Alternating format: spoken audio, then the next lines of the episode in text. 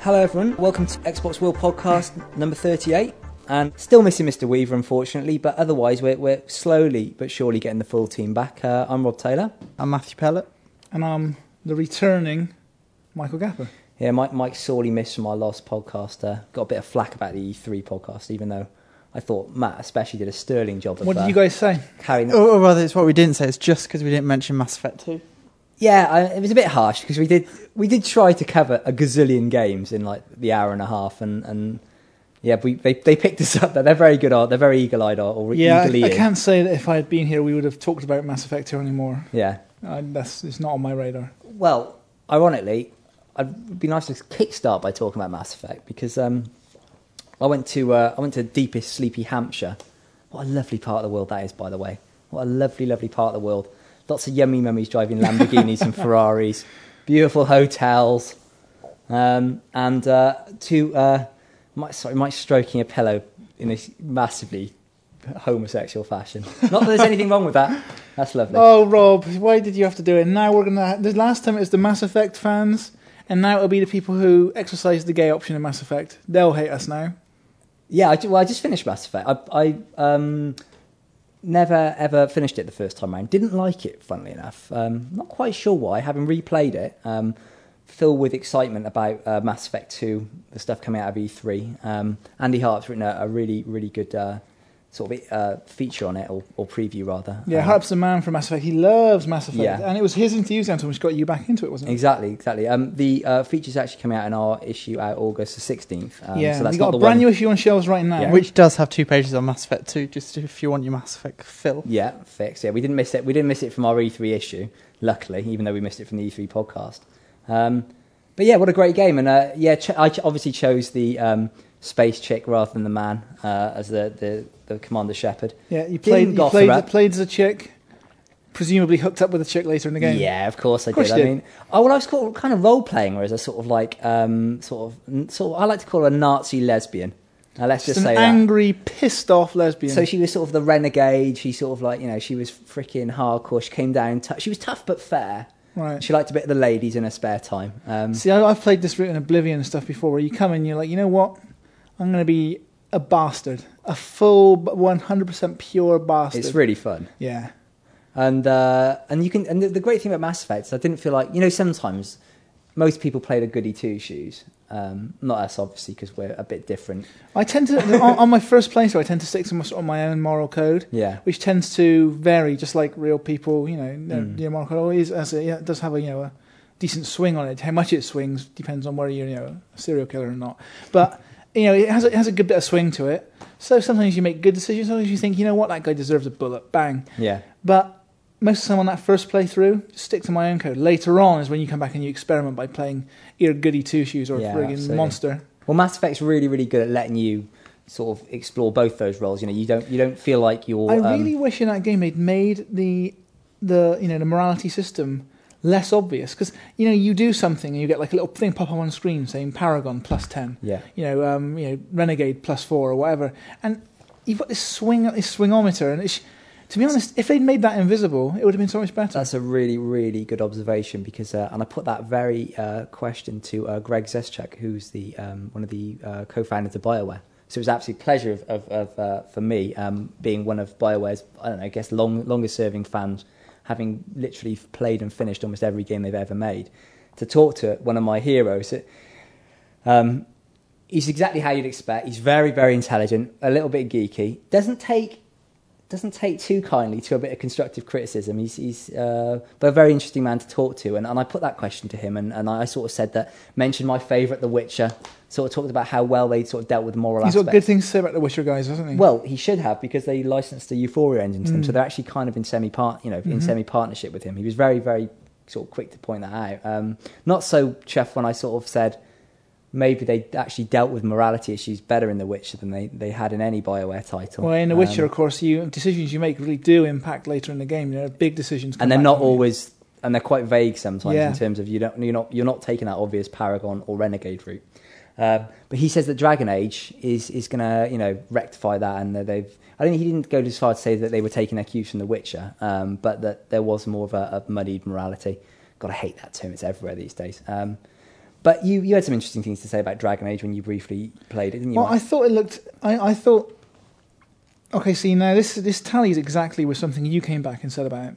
You came back and said it's old fashioned, and I came back and said it's old fashioned as well. But when I said it, I was like, it's very old fashioned, and I'm not sure about that. But you came back and you're like, it's old fashioned. That's brilliant. Hmm. So, what did you think about it? Well, I mean, I think my the biggest thing that I kept saying, and again, I'm sure Craig was loving it so much. It's a proper old beardy style RPG, isn't it? It, is. I mean, forget all that crap about at E3 with the boobs and the blood. There is there is a bit of the sexy times. Again, he was very keen to downplay that. Maybe just because he doesn't want Fox on his back uh, again. Um, what did Greg say about that trailer in particular? just well, I said, is that is that a true representation of the game? Because I said I'm not sure from what I played it is, and he said it's a representation of part of the game, um, which I think was his best attempt to sort of dodge the issue. Um, Yeah. He was more he was more more keen to stress that I hadn't played enough of the game to to really know what it was about yet. Which which made me wonder why they'd taken us all the way up to Hampshire to play a three minute demo. I that, mean, that, that often happens. You, you you go to these events when you play a game and you come away from a game saying, "Not sure about that." It's happened with me on Halo Wars. And I went and chatted, chatted to Graeme Devine. And I was like, "To be honest, Graeme, I'm not entirely certain about this thing, and I'm not sure it's like that strategic. I think it's basically a rush game and blah blah blah." I was saying, and you know, we were just having a little back and forth. These guys are always open to you know hearing that kind of thing. They always like to hear those things because often feedback at that stage can still make it into the final game. yeah, It was like, well, you know, you haven't seen the whole of the game, you know. It's like, well, I'm about to go away and write six pages on this part of the game. I mean, you should be, if you should at least be showing a representative part, so that you can give, you know, a, the, our readers a decent look at what See, the game even- really is. It's even funny when it's taken to the extreme and a demo comes out on Xbox Live that people lay into. They criticise like Yeah. Turning Point Fall of Liberty, and then the developers get their backs up, like Spark Unlimited did after the big fallout after Turning Point, saying, "Well, you know that was a very early demo. It was a." Uh, it's not Yeah. representative of the whole game. It's like, why the hell do you put a bloody demo out in the first place if all it's going to do is give you negative press? spot on. I mean, that's the, that's that's where you showcase your wares more than anything. I mean, like you know, it's ve- one thing giving us some code to play, but when you're putting something on live, you better make for sure your it's. potential consumers. I mean, Exactly. it happened with Turning Point. I think Sonic Unleashed. Well, no, not Commander Unleashed, the first one. Sonic. They just one. released a multiplayer demo for that, didn't they? They didn't even release. They it. did, not, yeah. not so long ago, yeah. It was a And that- while ago, but not that long ago. Mm. Um, sorry, just going back to sort of Dragon uh, Dragon Age. Um, the, the thing I I said to Greg was um, Mass Effect finally gave you guys universal acceptance, like mass market penetration, basically. Whereas before, Bioware was very much you know brilliant, huge scores, but but but niche. Um, so why have you gone back to like you know the dialogue is old school? It's not you don't have that brilliant conversation um, uh, mechanic that Mass Effect had. The the fighting's not real time. You know Mhm. you're not just pressing a button to to hack and slash or whatever. You're you're pausing, selecting ogre, selecting Mace of Smiting plus seven, unpausing and letting your you know. And I, I just think, well, what, why why once you finally grasp this audience, are you are you then just sort of making something so niche? To me, I think they associate like the old school themes and style and story with the old school mechanics that went hand in hand back in the day, and that's Mm. not the case. They could easily update that franchise, you know, with say Mass Effect's conversation wheel system. Mm. It's like Oblivion. Like a lot when that came out, a lot of PC gamers were were quite reticent to get into it because they thought it'd been dumbed down for console with big arrow on the map and Mm. stuff. Well, all it's all Oblivion did really was bring like the old school fantasy genre, but you know, albeit kicking and, screaming into a newer generation with like some shortcuts and they've you know they've managed to cut out needless menu trawling.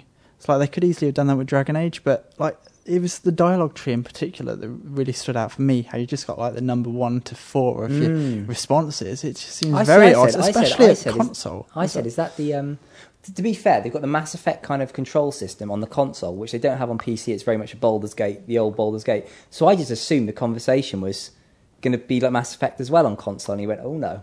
I was like, "Oh right." But but then another weird thing that the marketing guy said when we were pl- when I was playing the game is he's going, "Yeah, we're just wondering whether we should make we should make it real time." I was like, "Well, the game's coming out in like a couple of months, and you're Mm. you're thinking now whether to make whether to make it real time." So. Um, if it sounds like I'm hating on the game, I'm not. I think it's. I, think, I actually think it's really, really good. It's just, it's just very niche. Um, if I if I have my way and score it, I'll probably get a GTA beating 99%. But, uh, so someone better keep me away from it. But I um, don't know, Rob. I think uh, I think your arguments might fall on deaf ears. After all, I, I got really into Sacred Two and got ridiculed for uh, for my love of Sacred Two. So maybe we can team up and uh, bring back the fantasy fantasy genre, the fantasy love. Damn right, damn right. I mean, like, uh, although I must admit, I was probably one of those guys ridiculing you. No, I was just, I was just, re- I was just saying the graphics were bad, wasn't I? I think the actual game is, is actually really good. Um, so, has anyone else been doing anything? Into, well, I know you have been doing exciting stuff. I know we're embargoed up to the hilt on loads of stuff. Um, one of the things you saw, Mike, you can um, have a little bit of a chat about now. Yeah, so I roll up into uh, into London on the hottest day of the year um, to see Left 4 Dead 2. Now, there's this whole you know fuss with the boycott on the internet. Good thirty thousand signatures on this that, that boycott list. Um, but that's not the first thing which is going through my head when I get there. The first thing which goes through my head is the two frigging guys dressed as zombies, head to toe, one of which missing a shoe, sprinting down the road, running at us. Weren't they then- just official Xbox Xbox writers? Well, the first thing I thought was games journalists, you know, Yeah. bloggers, guaranteed. No, they were like actors hired for the event, so they'd been in makeup for ages, and they got zombies. Right? This is this is EA showing us what a big deal Left 4 Dead 2 is. It's not some expansion. It's not some small deal. This is like a big game. And here's how you know that Left 4 Dead is a big game, and you're not going to like this, but here's how you know it's big. There is a porno entitled Left 4 Head, based on Left 4 Dead. That's how you know. got zombie shagging. Yes. Oh, That's no one wants to see that. That's how you know that you know it's made it into the mainstream. If porno's embraced it, then it's made it. You know. Yeah. So it's a big deal now. Left 4 Dead is a big brand. It's probably the most biggest, most successful brand launch for a long time. Yeah. I mean, talk about launching a brand.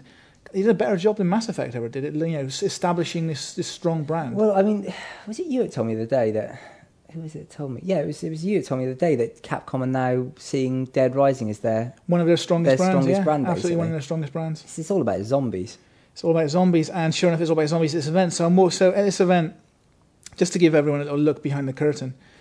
We're there to play the game, and to be honest, they could set me up in an office with a copy of the game and a bunch of people to play with, and I'd be fine. But they had organised this fairly lavish event because they'd invited the whole of Europe. You know, Yeah, abs- absolutely every 300, 300 journalists apparently. God, no, it was it that many? Yeah, that was what the EA because the EA girl that was the EA PR that was doing the Dragon Age thing the day before had Left for Dead in the day after. I don't know. It seemed, seemed closer to 100 to me, but any, in any case, there was um, a bunch of zombie waitresses serving food so tiny it wouldn't have fed a starving mouse. it was like if you had taken pellets rats there, deprived them of food for three days, and said, "There you go, boys, go crazy," they wouldn't have known where to begin because They'd have started snacking on the zombies. You're, Yeah, too, the you're fi- too used to the five star gaming lifestyle now. Basi- mate. mate, I saw it and I was like, you know what? No wonder zombies eat, eat human people because I'm, I'm you should about have to just, bit, you should have just taken a bite out of her arm or something. I That asked the waitress well. actually, how long did she have to? What's what's your story? I was like, look at you. What's what is your story? Look at you. She was so she's dressed. She's got covered in wounds and stuff. Right. And she I said she said, well, I got I arrived into work at nine thirty. I had no idea what was going to be happening today, Right. and um, I I um sorry, Matt was was fidgeting. It distracted me. It quite turned me on actually. um, so yeah, she said um. Yeah, so she told him when she turned up for work and she had to sit there like, okay, into makeup. She's like, what? What's going on? They had no idea what was going on. They made them up as zombies, like with tattered clothes and wounds and stuff. Thoroughly, You should have con- just taken a sledgehammer to them. thoroughly convincing. wo- That's not very nice, is it? She's only little, but uh, yeah, she had these thoroughly convincing wounds. And she said to me, she said, "Yeah, well, the only decision I've got to make now is whether to go home like this." I said, "You'd be mad not to go home like that. Like the only reason to be wearing that makeup is to sneak up on people. It's the only reason." Either that or put a little cap down in the street next to you and rake home the cash. Rake in the cash and, then, and then go home. Yeah, there you go. Yeah. Well, anyway, so they're also this is why this is important. They're also serving these cocktails. They're serving virgin cocktails, but they're also serving these things called uh, hurricanes, which are um, mostly Bacardi with a bit of lime and a bit of um, uh, passion fruit juice. So yeah, it's, it's a a cocktail. As cocktails go, it's as camp as Christmas. But, I was, but it was the hottest day of the year, and it was the coldest drink we had. It's like mostly crushed ice. So we got in and started slamming them down. So I'm sitting there playing Left 4 Dead, pissed drunk, being served tiny food by zombie waitresses while a smoke machine blows the literally wor- a, an apocalyptic amount of smoke into my face. So I'm a little bit high, pissed drunk, and terrified. And I'm about three seconds away from saying to so these guys on the internet who are boycotting your game, they're douchebags, aren't they?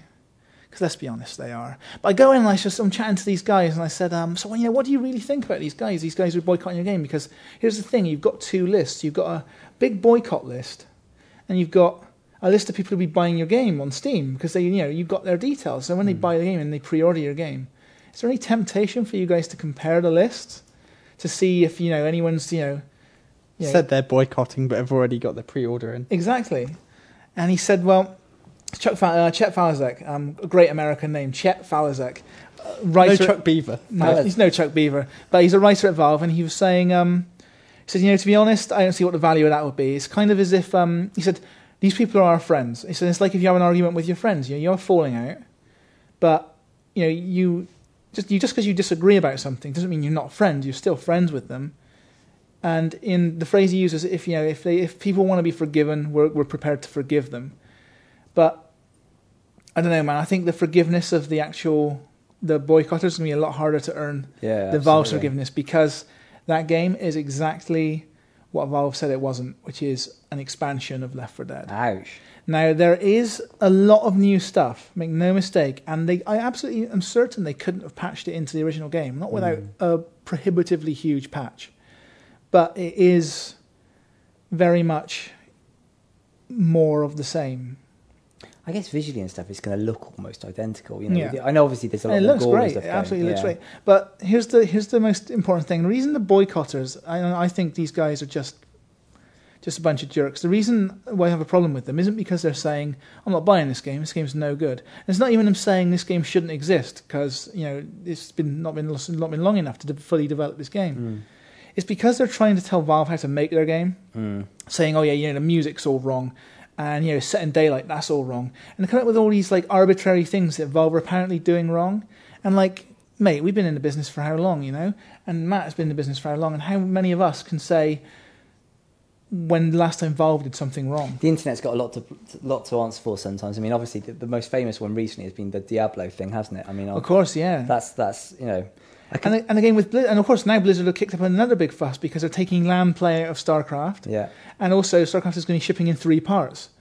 But again, much like Valve, when have you ever known Blizzard to mess something up? You know, when have they ever, you ever known them to release? I'm sure our World of Warcraft players in our audience now are listing hundreds and hundreds of things.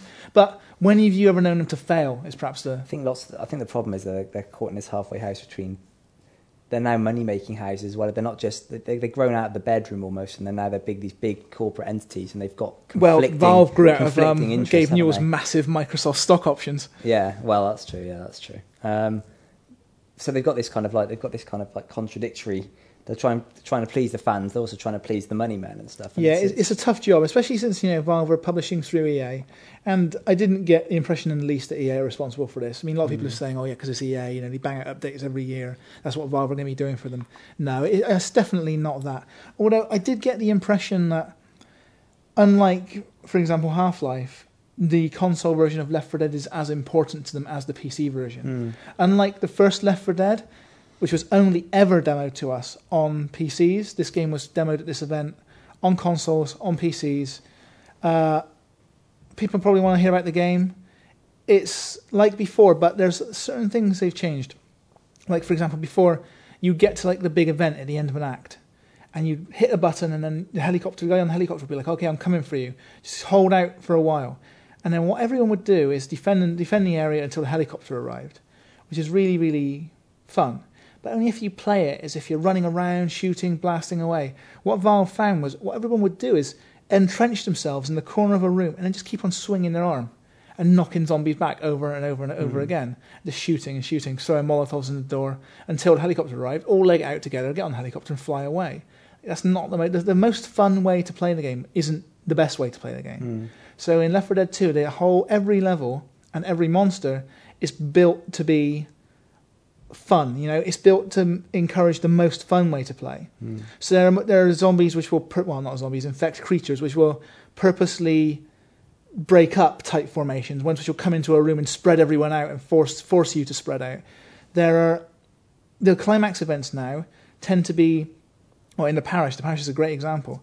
The end of the level is a a straight run along a long bridge. There's nowhere to go to the left, and nowhere to go to the right. You just have to get to the end and meet the helicopter. And the zombies will keep on coming until you get to the end, and they will throw. Not a single person on the day we were there made it. And you may have read this report online um, on various websites. No one made it, and the, the, this we think the closest we came was with Sean on GM. We made it right to the end. I was down. Our two German cohorts were down, and Sean made it to the end, and he was like, "I'll go back and I'll help them." Oh, That, my friend, was not good. That was not a good choice. He came back and he got minced. He's such a generous man. He's too generous. Was um Doug, Doug Lombardi was there? Doug was there and Chet was there. Yeah. Right, not not Val, uh, 'cause- not not um, Gabe, because um, he was he was slagging the PS3 off again this week. Yeah, he loves a bit of it. Gabe, he just can't keep away from it, can he? Interesting. I you know just just uh, obviously big fans of the I PS3 don't here, think he but means to. I think he's just being objective. He's like, yeah, it's just not. It's not good for us right now. It's harder for us to make games for the system. So I think he basically said as well that they, I don't think that they they didn't want to um, yeah, don't want delegate to. the job off to anyone else. Now, yeah, they, they, they didn't want to do. They wanted to do the best possible. If they were going to make their game for this platform, they wanted to do the best Yeah. possible job. Yeah, And so, because they can't do it, they're not going to do it at all. They're not going to allow Yeah, someone else to do it. Um, it's a shame because PS3 owners are missing out. Left 4 Dead 2 is a Mm. great game, just like Left 4 Dead 1 was. I think the actual best way to play it though is on the LAN when everyone's together in the same room. yeah. It really is at That's its best. that's a, it really is at that's its best. another argument there, isn't it? As a can of worms. Yeah. yeah. So Matt's, Matt is uh, rapidly gaining my mantle as the most well-travelled man on the magazine. Off uh, off to Canada again. After last year's drought, this year's been a Well, don't blame me for the don't, don't blame me for the drought. I just timed it well. Rob, mate, every single like any any trip which got us out of the country last year, Mr. Taylor was on that trip. I wasn't even here. Oh, I suppose I was for a bit. It was basically the thing is though, if it was like, oh, yeah, yeah, hey guys, who wants to go to, uh, you know, to Chernobyl, to bullshit. followed by Bogdan region. yeah, who wants to, who wants to go? I go would to have gone to Chernobyl. who who wants to go to Paynton to see this game? And you, you're like, Rob, silence. Oh, I'll, I'll see you later then, Mike. And so we're off to Paynton. Meanwhile, who wants to go and play five aside at the frigging Bernabeu? Well, yeah, uh, maybe. You didn't even win. Where's the trophy No, you I know, I know, I know. Well, that was our week. That was our, that wasn't that wasn't our first team's fault. That was the weak subs bench. We decided to rotate the team in the Hey, second group game. Hey team, wrong. who wants to go and meet a porn star in Prague? Oh, that'll be Rob then. I think that was just because I was I was leaving, and they, and and so I, they just needed someone to write some stuff up quickly. Tell you what though, the the um, THQ's PR guy wasn't having any of what of your uh, your claim this Well, week. it's absolutely true. I mean, when I when I when we went um, to that uh, that Prague Tera Patrick event for Saints Row Two, and I played the game, I made a really good likeness of Tera Patrick, which I think actually is better than the likeness they had of her in that Saints Row DLC. And they were all coming an around. They were all coming around, going, "That's a great idea. Oh, that's a really great idea, Tera Patrick." But then I mentioned it to the old dude when he came around to show us some uh, some Red Faction DLC, and he was like, "Oh no, no, the uh, they had that idea ages ago." They they, should- they they they usurped you there, Rob. Yeah, I should have got I should have got my uh, lawyers on the phone. You should have. You should have gone straight. You should have been down to the office. Taylor family lawyer on the phone. Yeah. Uh, Red Faction DLC, by the way, that looks good. That looks real good. We've seen the first episode of it. It's um, it's a whole new area, new Yeah. cars, new vehicles, uh, new robots, new um, weapons, yeah. new characters, whole new little mini campaign. That is some strong DLC, my friend. I tell you what, talking about DLC, I was playing them. You play Point Lookout yet, then, Matt? Did you ever Did you ever buy it in the? No, ever buy it uh, in the end? I got sent a code for Point Lookout uh, just for me, and Tim was copied in, and uh, Tim forwarded it onto Mike, so that while while Have you I, played it yet? Then? while I Yeah, went I- down for I- training, Hang on a second. Mike I run the community section. We needed that code. It's for the good in the magazine. Have you played friend. it yet? Yeah. Yeah. Yeah. It's, I thought it was quite good. I think they did a real nice job. It certainly looks different. Yeah, yeah, Yeah. yeah. It's got a really, it's got a really funny. Um, Huge too. The map is colossal. yeah, it is, and um, it's got a real, um, it's got a real kind of. I call it the swamps have eyes because it's got some real like hills have eyes moments. But yeah, um, and the one thing I did find though is you go there unless you're friggin' leveled up like a Yeah. monster. Oh, yeah. You go like the guys guys come out who look like just regular dudes. Yeah. Bear in mind they all have the AI routines of like other other characters in the game Yeah. from the feel of it. But you go out, you roll on in there, and some guy, some banjo strumming red the redneck comes out, and he's whoever like, knew that rednecks were so I tough. point my shotgun at his face three inches away, pull the trigger, and the guy's like. Well, my bro, my bro's uh, like level twenty seven now, and he's but he plays it on hard, and he was getting slaughtered. He was like Gauss gunned up to the hill, and he was still getting his ass kicked. But it's a really, really funny main plot, and despite my sadness that that Bethesda don't look like they're going to be bringing out a um, you know a proper Shivering Isle size slice of DLC. I think they found their sweet spot is like these they're all about chunks. the cash. I mean, they're Yeah. you know it's that whole kind of thing. Eight hundred points it? a pop for like ten episodes, which amount up to uh, This brings me back to the boy uh, Zeschuk at the Dragon Age thing. I was Ah. saying one of my questions to this guy was like, you know, you totally missed the missed the, missed a trick with Mass Effect DLC. yeah. What became with of your that? chateau, with the, with your one chateau pack. He said this, this is the genre where people will be like slavering to get their hands on any more DLC that fleshes out the backstory, just gets them some any more like freaking XP points so they can level up their character for the next game. And he was like, totally. But the, the good news is that the second he's just finished testing the second It's the Fight DLC. Club one, isn't it? yeah, but this is again though, because like I said, he didn't he didn't seem to take massively kindly to constructive criticism. So I was I was a bit worried about going like, you know, your second batch of DLC. Well, you know, instead of like delving into the backstories of some of the crew members that we haven't really explained, you've just kind of gone a bit Fight Club.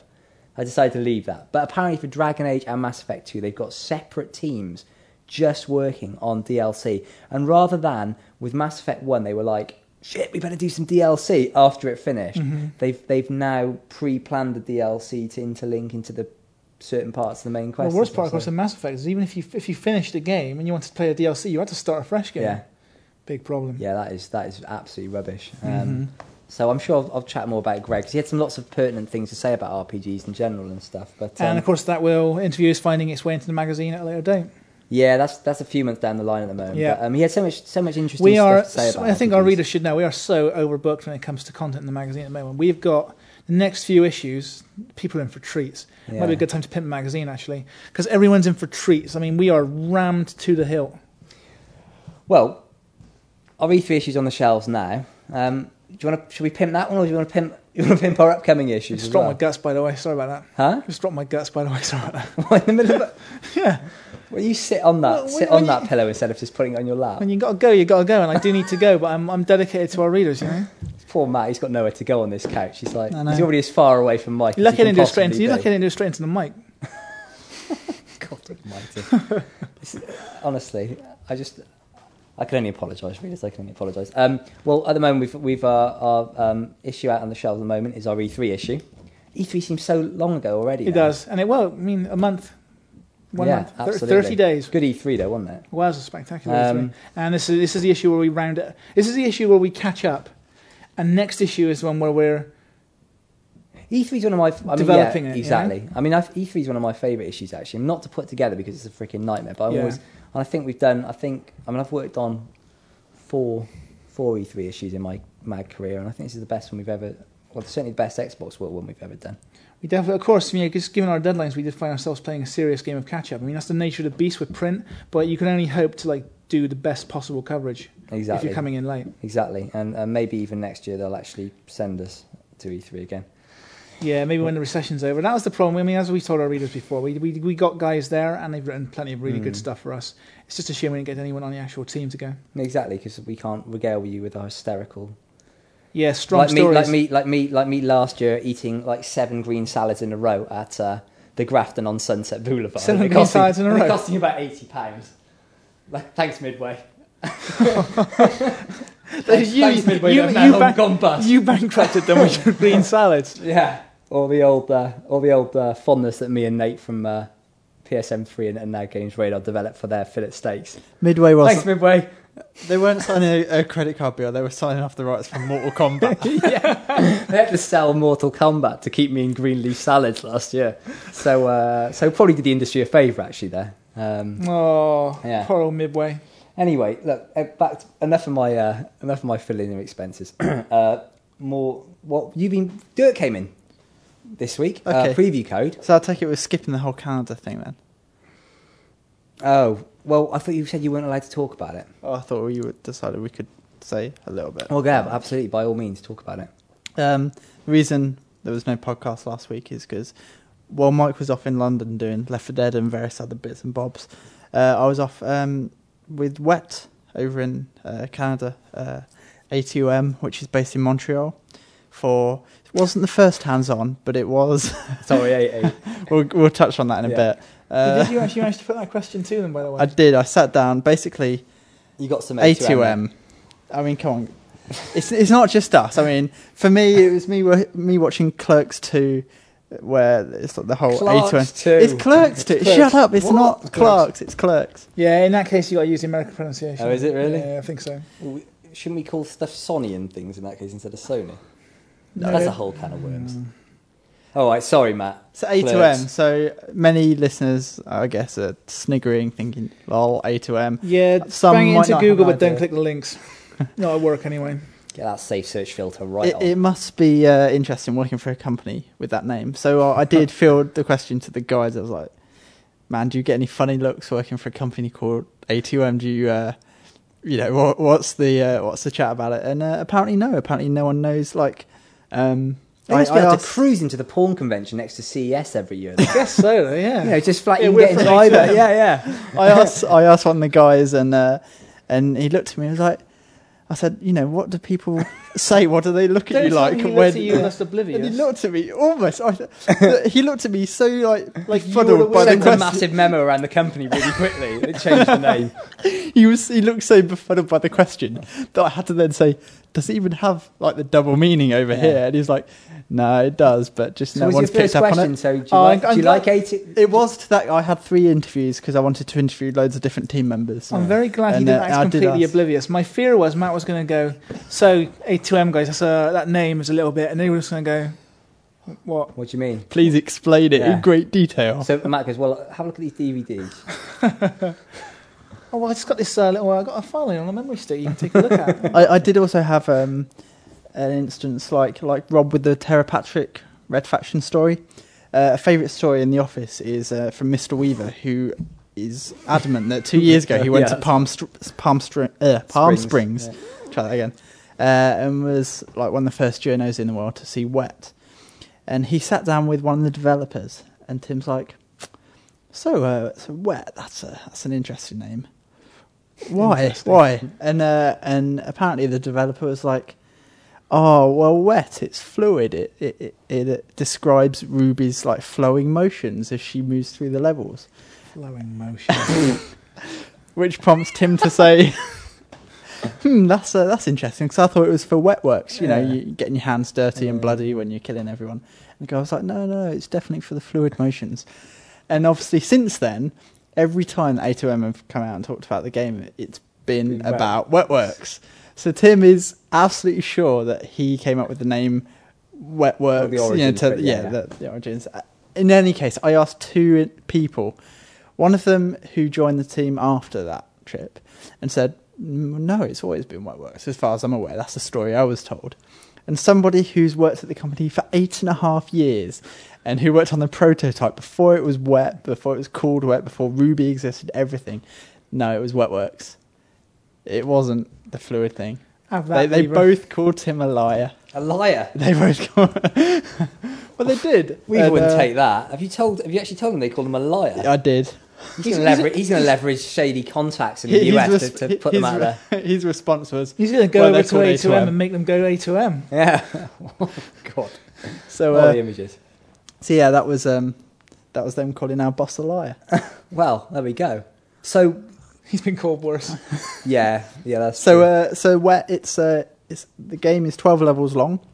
Uh, got to play five of those levels through to completion, and um, and yeah, chat with some of the some of the team as well. So I You, to you finished it before everyone else did, didn't you, Matt? I finished it before anyone else did. started the final level. of course he did. There you go. Yeah, so much so that I sat down for tea that night, and one of the guys who works on the team said, "I hear you're quite good at games." He, he actually had heard of Matt. No one else had told him. He just he just knew about Matt. He knew about Matt's gamer tag. Just saw one He'd of his seen own. his amount of points. Oh no, but seriously, like, I mean, the guys are a real, real nice team. Um, everyone I spoke to was really clued up, really, uh, really knew their stuff. It's a huge, huge operation they've got there. It's over 500 people work at A2M. right. They've got more. I think they've got about a dozen games on the go. Um, they've got. Like Um, well, all I can really mention is where I know of another 360 game, but I'm not allowed to say what it is. I think I kind of found out by accident, and then they Oh. realised they couldn't reveal what it was, even though they had. They've got uh, another 360 project in addition to that, and then they've got a an Xbox Live Arcade game as well. They've got a the top floor is devoted to handheld games. They've got loads of DS projects on the go and some PSP projects as well. And I dare say there's like a few other So I haven't chatted too much about um, Wet so far, like the actual mechanics. You did say it was a lot better than Stranglehold, which you described as shit. Yeah, well, Wet is basically for anyone who's followed the coverage from Wet, and it's been quite quiet as of late, up until Bethesda took the reins, because Yeah. obviously after the Vivendi merger with Activision Blizzard, Wet was dropped. And I sat down with the guys, I and I asked them, you know, what was morale like in the company? Because, you know, you you obviously excited about this game. Vivendi were pushing it quite a lot, and then Activision suddenly didn't want anything to do with it. What you know, you couldn't have been quite confident in your product because the company that has the rights doesn't want to take it any further. But um, I mean, apparently they they uh, they didn't downsize at all. The company A2M bought back the rights immediately and kept a full team working on it. Uh, they didn't drop anyone, just kept going ahead until a publisher came along. And as I understand it, they were in serious talks with two or three publishers. I think three, including Bethesda, until they finally struck a deal. It was a couple of months before it was announced. So it was announced in April, um, so Feb. Uh, it must have been wrapped up, which is a long time because it was the end of July 2008 that it was dropped. Mm. So you know, half a year where they didn't have anyone to put their game out. That's Mm. you know, that's quite be brave for a company big to do that. for them, isn't it? So um, so yeah, so the game itself, it's not the first time it's been hand, anyone's been hands on with it. It was hands on at E3, but no one had ever seen these levels before. Yeah. And uh, no, it's quite solid. Uh, So got a couple of, niggles. running up walls and Yeah, slow motion and lots of that. things blowing up. Lots of slow mo. Uh, quite a lot of things blowing up. Thankfully, it's not. There are a few barrels, but it's not as bad as something like a Stranglehold. Is it all? Is it pure balls out action, or is it, or is it just, or is it got a little bit more? Because I, I always thought it Stranglehold. See, I thought Stranglehold was okay, and the bits, the bits of the balletic gunplay were actually really great. But I tell you what, the problem with that game is like, it never had any moments of calm, and sometimes you need the calm just to appreciate it when it all goes off. It's all Hmm. It's like constantly a, going mental. Michael Bay movie, you know. Yeah, you need It's that. like you need like you need that Bay. wonderful exposition in between the action sequences. Well, the thing with Michael Bay is like he doesn't know. Um, he doesn't know how to do small things. He knows, he knows big. So every action scene is big, big, big, big, big. But because there's nothing in his movies that's small to compare the big things against, you don't know that the big things are big. Hmm. It's like you know you need that. You need that juxtaposition. Well, they. Um, I was speaking to Patrick Fortier, who's the creative director. Obviously, he was creative director on Splinter Cell Conviction before that all just went down the drain. Oh, that's And- where he went. Yeah, the, Yeah. ori- the, original, the original version of Conviction. Oh, right. Interestingly, Yeah, and I the other actually got two to- guys are still working at Ubisoft. And I actually got to chat to him, and I'll pass the details over to Mike because we're doing a big thing on Conviction, not hopefully next issue. So you'll be able to see what he says about Conviction there as well. Um, and um, I've completely forgot my track. Um, oh I'll yeah, just say- yeah, about so- the, yeah. the pace. And I mean, he was trying to explain that his role, really, when he came over from Splinter Cell, he wanted it to be all about the action, wanted to scrap in the ideas of puzzles. You know, you wanted it just be action, action, action. But when you play it, they, it is up and down. You know, there are a few moments of calm. They're they're not that long, to be honest. It's more a couple of minutes here and there between. storms, Yeah, that kind of exactly. thing, yeah. Um, it, it didn't feel relentless. I always felt like it had a good pace. It did Yeah. mix it up because it tries a few different things. It's not just the stranglehold action. There's like car top chases and which are, to be honest, mostly QTEs, which we saw a few months ago. So that's fine to Oh, yeah. mention. And are they all? And, um, are they? Are they reasonably well integrated then? Like- yeah. they they feel like a natural fit. to be You're not a honest big with fan you. of QTs. are I'm not. I'm not. but- QTEs are a bit played out at this point, man. Yeah. To be Mm. making a game in this year that still uses QTEs seems a little bit. And to be honest, I mean, this doesn't to me. this doesn't add anything to the QTE front, but you know, it's just a nice change of pace, really. Yeah. And there are a couple of other different. I'll, I'll label them mini games. That's probably probably a bit unfair, but uh, yeah, it's not always just the, the staple stranglehold action, which is very Sexy good in my mind. as well. Then Yeah, that's another thing because when we were at the announcement back in April in London, um, Peter Hines got on the mic and almost Get ranted for about. good Get old on the Heinz. mic. Love, love Heinz. Interestingly. A2M did get on the mic. Oh, that game was terrible.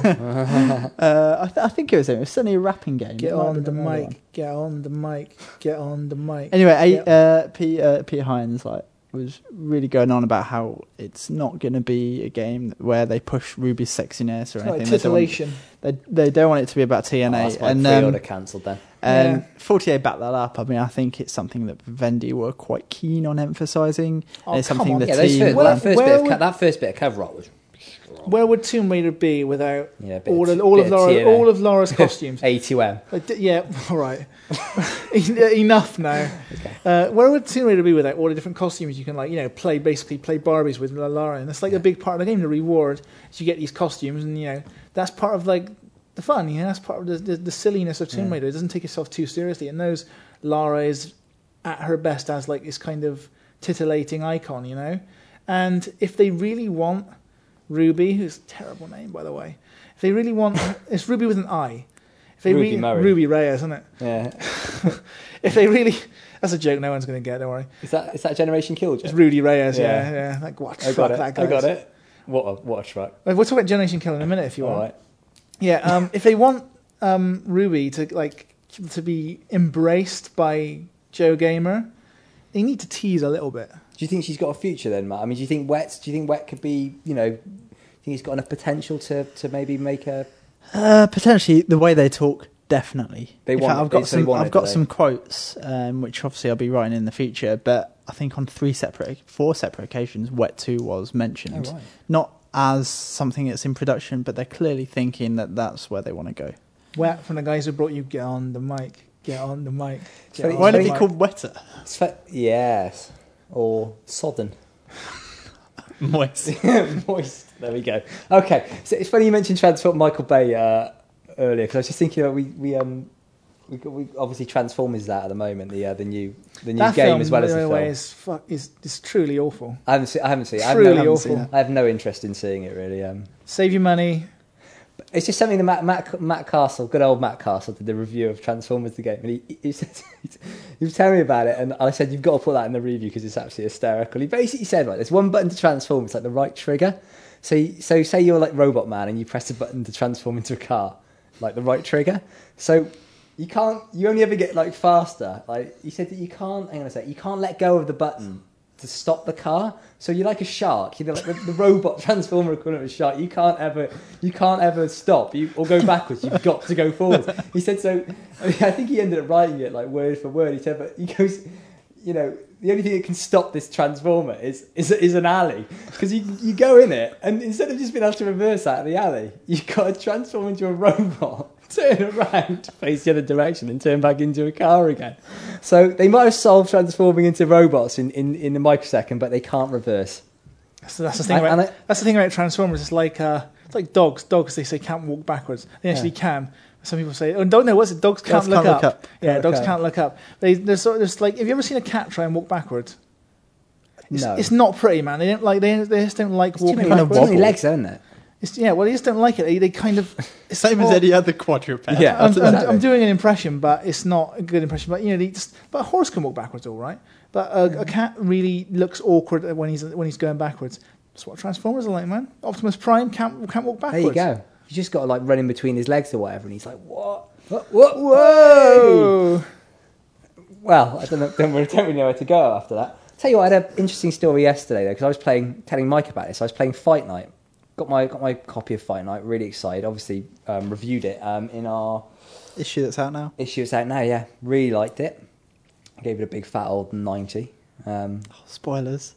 which is ooh spoilers. well, I think I think I think most people know it's pretty good by now. I mean, I don't know. In retrospect, in Oh retrospect- God! what? Here we go. It's another Rob Taylor re- rewrite of his review. Oh no on. no no! I just In I just, retrospect, I probably would have given GTA 4 six or seven out of ten. like- no, no, stand by that.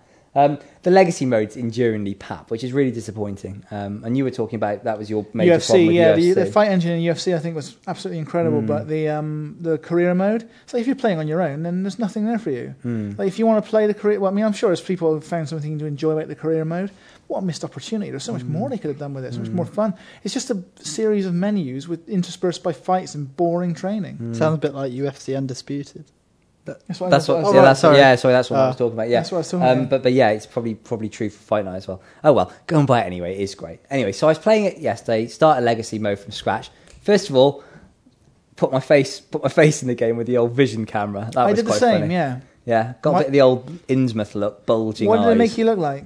Um, pretty sexy. It's it's like confidently yourself. Yeah. Um, yeah, yeah. I mean, it. Yeah, That's interesting because when I put myself in the game, Albino Mike, this is. yeah, I put me in. Um, I'm basically I'm like the. I'm, I look at me. I'm like the whitest man in the world. So naturally, it made me instantly made me a black man with the smallest head anyone's ever had. I my scum. I look. I'll, I'll be the first to say I got a big head, man. It Like, doesn't look like you've got a big. I know head, it's right? because I'm in proportion. But if you ever put a hat on my head, I'm in proportion with the rest of my body because I'm. I'm hmm. He's- but he's a if you ever put a hat on my head, you'd be like, "Damn, man, you've got." Go buy yourself the biggest hat you can find. That is not going on my head. I need like a big sombrero. I think I'll sit but on it, the. but it made you a pinhead. I'll sit on top of my head and just float there. Yeah, the game made me a pinhead. So I had this giant, giant hulking body with big bitch tits, by the way. hulking body lumbering around the ring. Well, they were accurately. Okay. With this little beady head on top, but I guess at least it's a small target for the computer to shoot at. Yeah. I, I, no, I, I it made me a pinhead, but I am a pinhead anyway, so that was all right. No, I was quite pleased. Once I like changed my eye and eye colour and hair to like you know, and darkened the skin tone down about twelve or thirteen notches. They didn't have an ebony deep enough to. Uh, um, but then, but that was so. So I, I Did you see that picture of Cristiano Ronaldo, by the way, sunbathing on the beach? in in, in nuts. Where he, yeah, where he basically we were, we were looking through nuts. He the other day, basically Liz. looked Indian, didn't he? He changed Someone, his race. like yeah. varnished him Yeah. just Yeah. before the photo. he was like a, a, a perfect mahogany. Yeah. I mean, obviously, you know, That not man- usually. A, Yeah, I mean, he's, he's Portuguese, right? Oh yeah. Yeah, I mean that guy tans like I've never seen. Well, seen. did you see? He looked. He looked. They unveiled him at Real this morning, uh, the day we were recording the podcast, and he was. He was. He's wearing the most brilliant white strip in the world with the most ridiculous tan ever. Got a lot of respect for that. A lot of respect. He's got. Just saying how good Roy Schneider's tan was actually. yeah, we like we like Brilliant. We like. Oh, He's mu- all right. much missed on Roy Schneider. Scheider. Eh, Sch- Sch- Schneider? Yeah, Yeah, I thought it was Schneider. yeah. I thought you were saying Schneider this morning, so I No. called- started calling him Schneider. Whatever. anyway, so I was about seven fights into the legacy mode of Fight Night, and I started to. I was playing in a very dark room a, on a big HD, probably a bit too close for my liking, and obviously very involved. I started to see like sort of spots on the screen. I couldn't really see properly. I was like, I'm struggling a bit, like to get my blocking and stuff, because there's a lot of concentration required, you know, to do the last minute blocks to, to be able to do the counter punches. And my vision started to get worse and worse and worse. I thought I was going to die. I ended up getting really panicky. I had to go outside and try and get some air. And I sort of had what I can only describe as like a mini epileptic fit. So I don't know if this this, this spells the end of my gaming journalism. You career, should have uh, you should have told old Greg Zeschuk about that when you were interviewing him the other day. He'd been able to like hook you up with some pills. He's a doctor. Doctor, He's a doctor. Yeah. Yeah. he could have run you a he's prescription. also he's also got an MBA. I mean, that is one impressive impressive chap. He's a scarily intelligent man. Scarily smart. Although guy. he's he's also very geeky because I was talking to him. brilliant about some- tash too. Yeah, he looks like a Viking. Mm. He was going on about how they'd levelled up their dialogue, and even I had to go. No, no, no, no, Greg. no, no, no, no. Yeah, it's Greg. like, oh, we've really, uh, we've, uh, you know, our dialogues, our, our dialogues improved. We've really leveled you it went up. to use an RPG to use an RPG sort of saying we've levelled up the dialogue, and I was like, oh. I was thinking, mate, that pun wouldn't even get in Xbox World. That is so bad. I wouldn't get in frigging uh, dead mobs and boomsticks Xbox World. No, well, no one's ever going to be dead mobs. Of course not, no. Are they? Are they? Um, I'm gonna, and volley. I was going to start a massive Monkey Island love in soon, but um, does anyone want to? Does anyone got anything? I mean, we guys we've been so busy, kind of writing stuff and going on stuff, and but we're embargoed on a lot of it, aren't we? So we can't actually talk about. We it. are basically after E3 because um, the entire industry was aware that very few people got to E3. I mean, that's the, the, the, the big the big surprise. The recession poured on everyone this year was across the whole of Europe. A lot of people had to skip E3. A lot of big mag, you know, big magazines like us, you know, the biggest guys in the business. You know, a lot of uh, all across Europe, all of the all kinds of magazines, all kinds of companies didn't get to go. So a lot of them have been laying on events post E3 so everyone can catch up, you know, and giving us lots of excellent access. and, and and also everyone always comes around with E3 code after E3. Yeah, It's like uh, it's like eating uh, turkey sandwiches after the Christmas Day feast. it really is. That's, the, that's like one of the best bits Yeah. because that's what, what why we got Dirt Code, you know, it's, Yeah. it's the E3 show floor code. Yeah. And the uh, code I played of Left 4 Dead was the E3 floor code plus, you know, plus more and Matt Mm. again with Wet and so on. These are all like, you know, more of what was I at know E3. Wet they've done beyond E3. Basically, they came in at the start of the hands-on and said this is basically finished code. Mm. It was it was pretty When's much it, what so they were when's going the release gold. date for Wet now? man? They didn't say. I think it's uh, either late Sep or early October. Well, anyway, it's like we get a lot of. Then they're doing this all across Europe because a lot of people had to miss out on these on you know on, on the actual E3 event itself. We're not we're not alone in this regard. Yeah. And the treats we've been getting, you know, like the the, gaming treats we've got to see, and the one of the things we really wish we could talk about. Yeah. Big big games which we can't mention Yeah. for another two weeks or three weeks or whenever. I'll tell you what has been they've started to pimp now is um, and unfortunately none of us have, have played any of them I don't think yet is uh, FIFA and PES. Um, obviously it's coming up it's rumbling up to their release date soon and um, FIFA uh, EA have led have uh, put on a couple of um, events to play the game and uh, Mhm. Konami have just started showing it. I know our our Sister Mag PSM 3's done a cover their latest issue is, uh, is, uh, is the exclusive. Um, and uh, we, we, we sent a, a freelancer to have a look at them, and um, looks like FIFA's won again. I, it's no surprise to you two, is it? Really? 'Cause I No, know you guys have been. You guys, you guys have. Uh, We, have, uh, we we buried said goodbye to Pez. Pez a couple yeah, of we, years we ago. We buried Pez a while ago, I think. But um, apparently, Pez is more like um, they've pumped up the, the physics, so they're more like the player physics is a bit more like FIFA, made them really really heavy. Uh, and the guy who wrote it for us reckons they've almost swapped roles. That FIFA's become a little bit more arcadey this year. And Pez It's funny gone- because that was the way it used to. It used to be that you know Pez was the sim and FIFA was the arcadey one. Then it Mm. went the other way again. Mm. And FIFA became the sim and Pez became the Mm. arcadey one. But listen to this. Do you want to know how Seabass is going to make sure Pez gets its rightful title back? God. We've got this weird system of cards where you'll be able to like sort of turn your card on in the middle of the match, and it'll give like say Dirk Dirk Coates like an extra sort of level. Basically, of, it's power ups. yeah, So blue red shells and stuff. yeah, yeah, like that old freaking NES game you could play with the power ups, or Super Mario Soccer or whatever it was, all the back in the day. Not not impressed, Matt. No, no, yeah. I Especially just give up. As long as you've got that bloody eight-way directional um, movement, it's. I know that's what makes what is Pez, Hmm. but for me, Pez is cack. So change it. But they- yeah, I mean they're they're, deal, they're dealing with a game which is at its core eight years old now. Yeah. I mean, See, I, I still I still really like Pez, uh, especially in, in multiplayer. Um, I, I still think personally, and this is just a very subjective opinion, I prefer it to prefer to play it uh, multiplayer, but I do accept that single player and in all other facets, FIFA basically dicks on it now. Mm. Um, but uh, uh, Greg was telling me that in FIFA now you can't dribble. Cause they've always had the digital dribbling, or they've had it for a few seasons now. But but now you can't dribble in a straight line.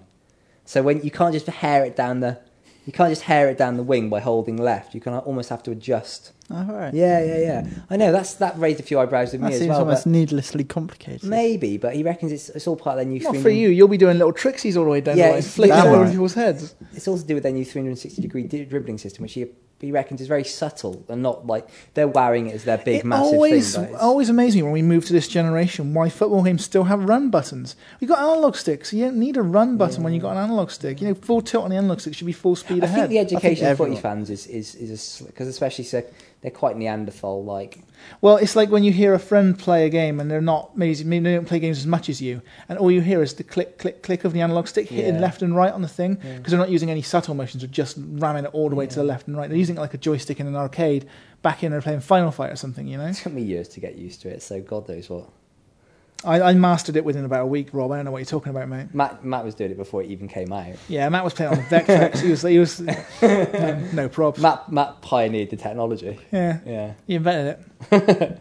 so, um, speaking of treats, next week I'm going to see something, which I'm we're not going. I'm not even going to mention the name of. We'll just tease it for now because the thing is, I'm going to come back. I'm not going to talk about it on the next podcast. We are Okay. embargoed, but it's the biggest game of the year. Mike's bagged himself an absolute monster. Yeah, in, uh, it's the biggest game of the year, and um, and I got to go to Seattle to see it. So that's that's, that's all you're going to get. But uh, that will be our issue after next, and oh boy, it's a big one. Yeah.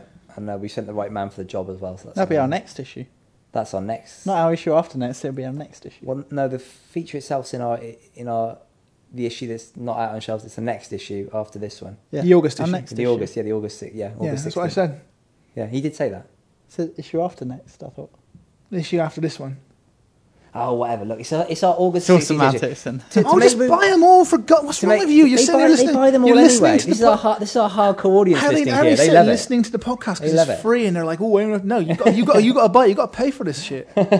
oh, by the way, we just good, to, good, good opportunity to pimp the new podcast. There The, is, the Magcast. yeah, we, Yeah, the well, we, Magcast. we don't have a name for it yet, but It's the Magcast. we don't, we don't have a name for it yet. But if you listen to the new, all new podcast, it comes exclusively on Xbox Worlds DVD. Then you'll be able to maybe win a little prize by suggesting a better name for our new podcast. It will debut in the next issue So on the shelves now, you've got the one with uh, you've got Alan Wake on the bag, Yeah. Metal Gear Solid Rising on the That's, cover. such a, that's a much better way to do than dates, actually. This is the one with Alan Wake's. Or even no, no, it's not. It's this is the Oh, last one without the. Yeah. Oh, okay, right. Okay, okay. it's, actually, it's actually good to do it by month. So the July issue is on shelves right now. Yeah, That's not got the new podcast. The August issue yeah. out next month. It's got a brand new podcast. It is Right. a briefer one. It's 30 minutes long, but it's a look behind the curtain. It's not, and although the cover date, as Matt has shown me, does in fact say September on our current issue, the issue that comes out in August will have this. Uh, will have That's the October issue, The and that'll be out on August the 16th. We're actually putting the date back of that one a little bit, just so Mike can go on his, yeah. his fantasy trip. In order to accommodate these embar- the embargo on this game, we, uh, we've had to put. They give me this fancy strip nonsense as well, Rob. I'm going to be going over and working my frigging scrot off for two the two Listen, minutes I I'm there. go- I killed to go on that trip. I just wouldn't be able to write anything about it since I know nothing about it. Well, that issue is going to have the woo big one on the cover. Is going to have a brand new podcast, and this is kind of like a little look behind the curtain, right? yeah, the Iron Curtain. When I said right, then I was expecting you to go. That's right, Mike. In fact, it's got all these different things. Um, yeah, I mean, we decided. Well, we decided as an experimental format to, to sort of do it as more of a look, yeah, behind the, ve- the behind the veil, Mm. uh, into the we're workings of the mag because um, for some reason we think that you guys might be interested in that. It's not going to just be about like how we made the mag every month. We'll just talk about like you know events and things like that. How Yeah, I was you know, really disappointed. Relationships bought with PR, all that kind of thing. I brought my dissertation on flat planning in, but apparently you guys reckon no one wanted to hear that. Well, maybe maybe on the next one. Maybe We, on the we've next got a question for this podcast from a guy called Shep saying, "Can we have a section Is in he a sheepdog? Can we have a section in future podcasts where you discuss like stuff like writing styles and tips and you know writing in the mag? Well, that's why we've got the DVD cast for. Yeah. Yeah, the so- DVD podcast will be worried, and but don't think it's all going to be us going blah blah. No. We were so hard doing our. It's not. It's um the only 15 rated podcast we can do because our DVD's This is 15 when Mike rated. breaks out the c word with impunity. Yeah, so, this uh, this is this is where the uh, this is where f bombs fly. So it's um it's we, we we can we can get away with more on it, and we can have a lot more. We can have a lot of fun with it. And we recorded our first one just the other day. I think it came out well.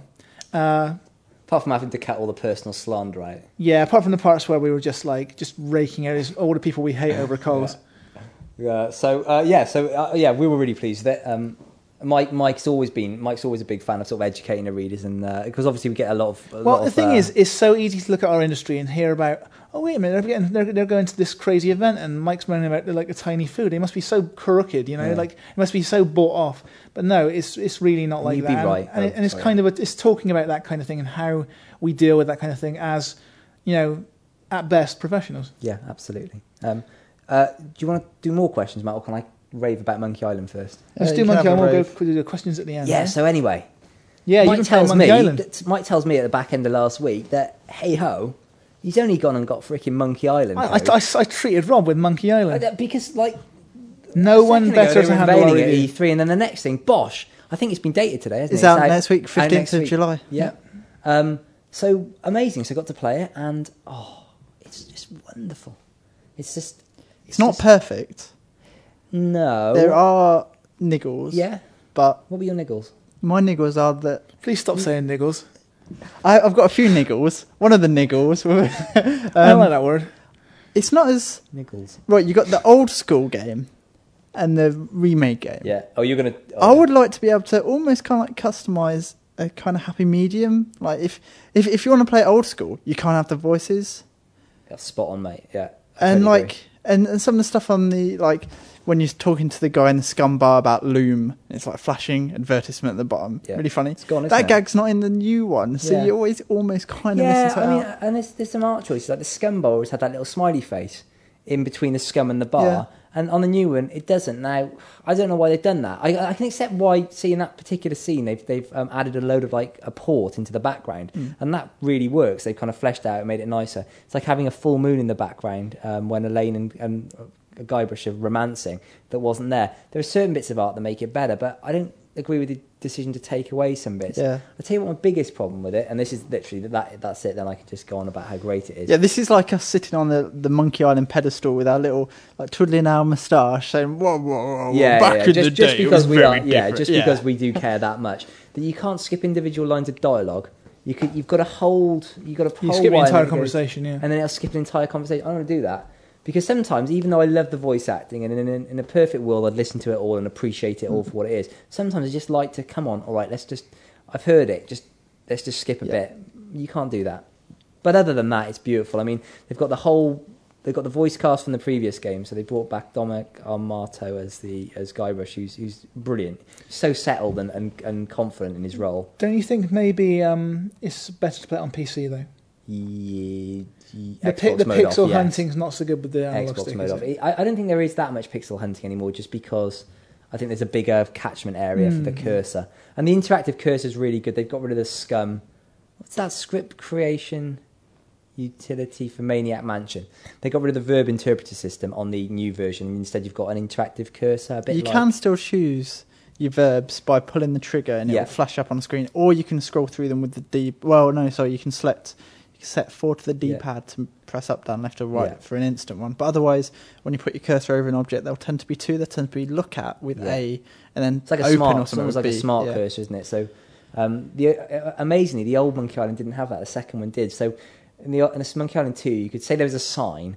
The obvious right click would be look at, Yeah. and they didn't actually have that on the first Monkey Island. So, even to look at a sign, you had to go down to the verb, click look, and go up to. Anyway, mechanics are dated. I mean, I'm saying this to Mike because I actually wrote the. He's whacked his glasses clean off his head there. Uh, I said that to, you know the mechanics are dated. They're, they're not. You're not going to change that, no matter how much you improve it with an intelligent cursor and stuff. It's just a point and click. You pick that up, you combine it with that, and you use it over there. But it's the story and the writing that are so funny, and um, oh yeah. just encourage everyone to that hasn't played it to, to definitely get in there. And people that have played it, you're in for a treat. So, a recommendation for the week, and by God, we need them because there are no games right now. Yeah, yeah, there yeah. are no games. Well, it's interesting that they've uh, LucasArts just tied up with Steam. Um, I don't think this is uh, linked, you know, to anything future on Xbox Live, but you know, the, the, seeing Grim Fandango and the Dig getting put out to people again, uh, other classic LucasArts. I'm just hoping that it's it's start Isn't Grim movement. Fandango the um, conspicuously absent one on that list? No Grim Fan. I didn't think Grimfand was it on. that? Yeah, because it's like it's all the others, but that was one which was conspicuous by its absence. Oh, really? Yeah, so you got Indiana Jones, they have Loom, they have The Dig, they have all those other ones, but they don't have. I think I was reading the CVG.com article. I thought it was Day of the Tentacle they didn't have, and Hmm, um, I don't know. Well, our readers can set us straight in the comments, yeah, comments well. underneath this uh, this yeah, podcast. sure. Again, we should apologise to our readers as well, but we haven't. and We know we know we've heard this a couple of times. We're not on iTunes. We are working on this. It's a problem with the software we're using, unfortunately. Um, we're gonna fix it soon. I know as an iTunes user myself, God, I hate it. But you know, it's you, you, you sort of take the rough with the smooth with iTunes. And unfortunately, the roughest part right now is that we are not on iTunes. We're gonna fix it. And we it. do appreciate the fact that you've got you're manually having to sort of add stuff because you know it's a pain. Yeah, definitely. And it's like it would be nice just to have it so it's just downloaded automatically and just put onto your iPod or uh, by Auto Magic. But yeah, we're aware of it. We're working on it, and we will fix it a damn sight faster than we Mm. fix the subscription thing. Well, if it was up to us, we probably would fix it. But it's it's not Matt's fault, or you know, it's it's it's more our employers. It's, so- yeah, it's, it's, it's, it's our it's our it's our tech guys. Yeah. We need they need to hook us up with some new software, and it, Yeah. it will. They're busy installing Windows 3.1 on all of our, our work computers. So uh, you know, when they finish that, they'll uh, they'll probably get on with it. I'm still on DOS. I don't know about you guys. Yeah, right. I've had to get Linux because there's nothing on mine. It's just a blank screen when I turn on. Right, a few quick questions before we finish then, guys. Um, Andy Monaghan, mm, kind of rhetorical, but uh, so Max Payne is now a slaphead chubster. What's the reaction to, to Max Payne going a bit? Uh, Well, bit I, I, well, personally, I mean, they, they couldn't have put him in. They obviously wanted to put him in Brazil for some reason, and they couldn't have him running around in a big sweaty leather. Yeah, you couldn't you couldn't put him in like you know right? slick back hair, greasy hair, and a greasy Yeah, you trench get all coat. frizz- I mean, my hair gets my hair's quite long at the moment, and, and it gets all frizzly if it's if it's if Oh, in a, in a don't you humid. want a frizzly Max Payne? I mean, In a- what do you you know- want you to know- Mop you top know- barber shop? Yeah, exactly. You don't want frizzly hair on Max. so it's just because because he's in Brazil. Uh, Yeah. Look, I look at that guy and I'm like, you know what? I think Max Payne. I think Max Payne I'm needed a reboot. They need to get him out of New York. Yeah. because everything's in New York, and Prototype was the final straw for me. I was like, you know, I'm done with this. I'm city. done. I'm Yeah. done with the Big Apple. Through with You New remember York. like Through three years New ago when it was brilliant when uh, Summit was in New York? You're like, wow, we're going to New York. I started playing And, uh, Fahrenheit the other day. Yeah. First time he goes, where else could the adventure be but New York? And I was like, oh, not New York again! Fucking New York! anyway, Um, you guys, Rock Seven wants to know: Are we looking forward to Harry Potter and the Half Blood Prince? i.e., the movie. Oh, the movie. The movie? No, I'm 29. They've had to cancel that, haven't they? Because Rupert Grint died, hasn't he? Uh, no, don't even know he was ill until Jem told me he He had got, the swine old, flu. he, got the, he got that pig flu. yeah, just minor. On the Okay. office intranet today, a warning popped. This is a little look behind the curtain for our, li- our listeners. A little warning popped up on the office intranet saying, "Right, swine flu. You're probably going to get it. Here's what you do." You might say it's a bit of a threat. Yeah. Well, I'm pretty sure Sean from GM has got it because he, he no, was, I was, he, like, was drinking with him the other week. he was he was he basically like he was about to die yesterday. I sort of saw him in the corridor, and you know you don't usually say this. You don't usually see someone they're looking a bit rough, but you wouldn't say anything and, and whatever. Yeah. He, he looked so bad. I literally just said to him like, "What the hell is wrong with you?" He went home at lunch as well, so hopefully he kept it to himself. Yeah, every, every If you're sitting in that area though, you got to be quaking in your boots right now. yeah, absolutely. They've all they've all got the old uh, The mask. yeah the masks. There's loads of quack doctors walking around like dressed up as big birds. it's the end of days, I tell you. Did we, did we answer the question? Yeah, there's, there's my answer. No, I'm 29. I don't even know what the question is. Harry Potter. Oh, uh, it depends how much of Watson's skin's in it. I'm, lo- I'm looking forward to it exactly as much as I'm looking forward to the new Twilight movie. I'm I'm fairly looking forward to it. Is my answer. Actually, I go. quite like it. I've watched them all. I've been, I've seen every single one in the cinema as well. Oh, I usually have a girlfriend when I go see it. I don't have a girlfriend at the moment, so um, I probably won't go to see it. kick his kidnap one, isn't it? just, just, just hit one The over over the hit, and yeah. I'll have to get it out of the drawer. Just, go- just randomly, indiscriminately asking How girls on the street. how about going to the cinema to find one? Single mums. Single mums. I'm not that old. Jesus Single Christ. mums. Yeah, what the? Fr- oh, I see. With their kids, right? Um, yeah, no, I don't know. I'm not sure I'm ready for that responsibility. Oh, Rob. Right, last question from Randy Tandy. He wants to know that now that the government is thinking about instituting tax breaks for culturally, culturally sounds a bit relevant too- games This sounds a bit too uh, highbrow for me. I'll made in the UK, does that mean we'll get more historical games like Assassin's Creed or possibly a getaway style game focused in Britain? What about No, lottery you see- funded First way video the games? getaway was in London, You, but see, um, you see, the, here's, the thing is, there's a bit, of a bit of a misunderstanding with this this game, with this thing. They said they'll, they'll offer tax breaks for culturally British games. Yeah. And what they mean by that is British teams working on them, Yeah. British companies working on them, companies that you can prove are British working on them, Yeah. not games about Britain. No. Or about British culture. Otherwise, you are friggin' granny granny basher again. Yeah. imagine if it was though. I mean, Just Cause Three set in Newcastle or something, Or something. GTA or GTA set in London, Rockstar like North set in back on the Well, they did, they London back in the, you know, the, uh, the back on the 60s, PS London, One, didn't the, uh, Yeah. the old expansion. That was that was Played it on. PC, yeah. to be honest, I back think in the day they used to rip off like there was all like Michael Caine and stuff, but basically caricatures of Michael Caine. yeah. Yeah. It's interesting to see them. Can you imagine like Michael Caine's lawyers have been on the on the blower quicker than you could say freaking you know Yeah. Morris Micklethwaite. Things have changed, man. They were under, they were under the radar back then. The thing is, even if it was like set in Britain, I think I don't think it would be any incentive for you know Fable Three to suddenly be up in Yorkshire. So No. I, I able to give don't think about- there'd be any And reason. in any case, they'd only be able to give them about 10p anyway. But I wouldn't say I think this is absolutely well, well, you know, well, too late. This has come far too Yeah. late. Should we should have been on this years ago. The Mm. reason Canada has been like the biggest growth market for video games industry like we've ever seen is because they gave these tax breaks. And the thing with Britain is we've got this amazing, amazing core talent base who grew up making games for the ZX Spectrum, the Commodore 64, the Amiga. Bedroom programmers who made the most amazing stuff. They've all gone All to of them Canada. have We've slowly drifted out of the industry Yeah. because it's such a hard business to succeed in. We just saw one of our colleagues, one of the Mag's colleagues' wives, working in, in on the in the floor right there because she lost her job at was it Pivotal, Pivotal games. who were based just outside Bath. So you know it's really sad. But then saying that, we've got the um, Batman Arkham Asylum review in our Rocksteady, yeah. issue after next August. our issue after Next the one that's issue. out now. Listen, I, just, I, don't know, I know what I'm saying. I just can't say it. Um, not the one that's out at the moment. In our August issue, there you Yeah, go. in Now our on August shelves in. August. Yeah. That's Oh, called October. And you were just saying how, how that Rocksteady could be ready to make the leap into the kind of. I, I really do think you were calling them the Bungie. I called. of- Like I said, they could be the U- they could be the UK's Bungie if Yeah. they if they market themselves correctly out of it. What's What's clear is that Brits will always have the talent. They always will. It's just will it? Again, will we've it got that recognised? amazing foundation which Sir Clive Sinclair himself Yeah. gave us back in the eighties.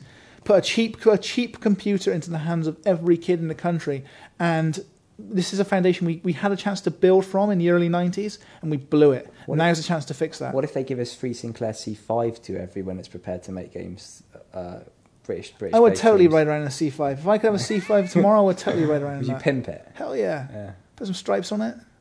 That's an enduring, Lower it, innit? Just lower it a little bit. That's an enduring image, and I, I probably want to leave leave the podcast on. So uh, thank you very much, chaps. And, Until uh, next time. Yeah, hopefully it's a bit bit sooner next time. But um, peace out. Bye Bye. bye. Did you say peace out? Yeah. For shame. Bye bye.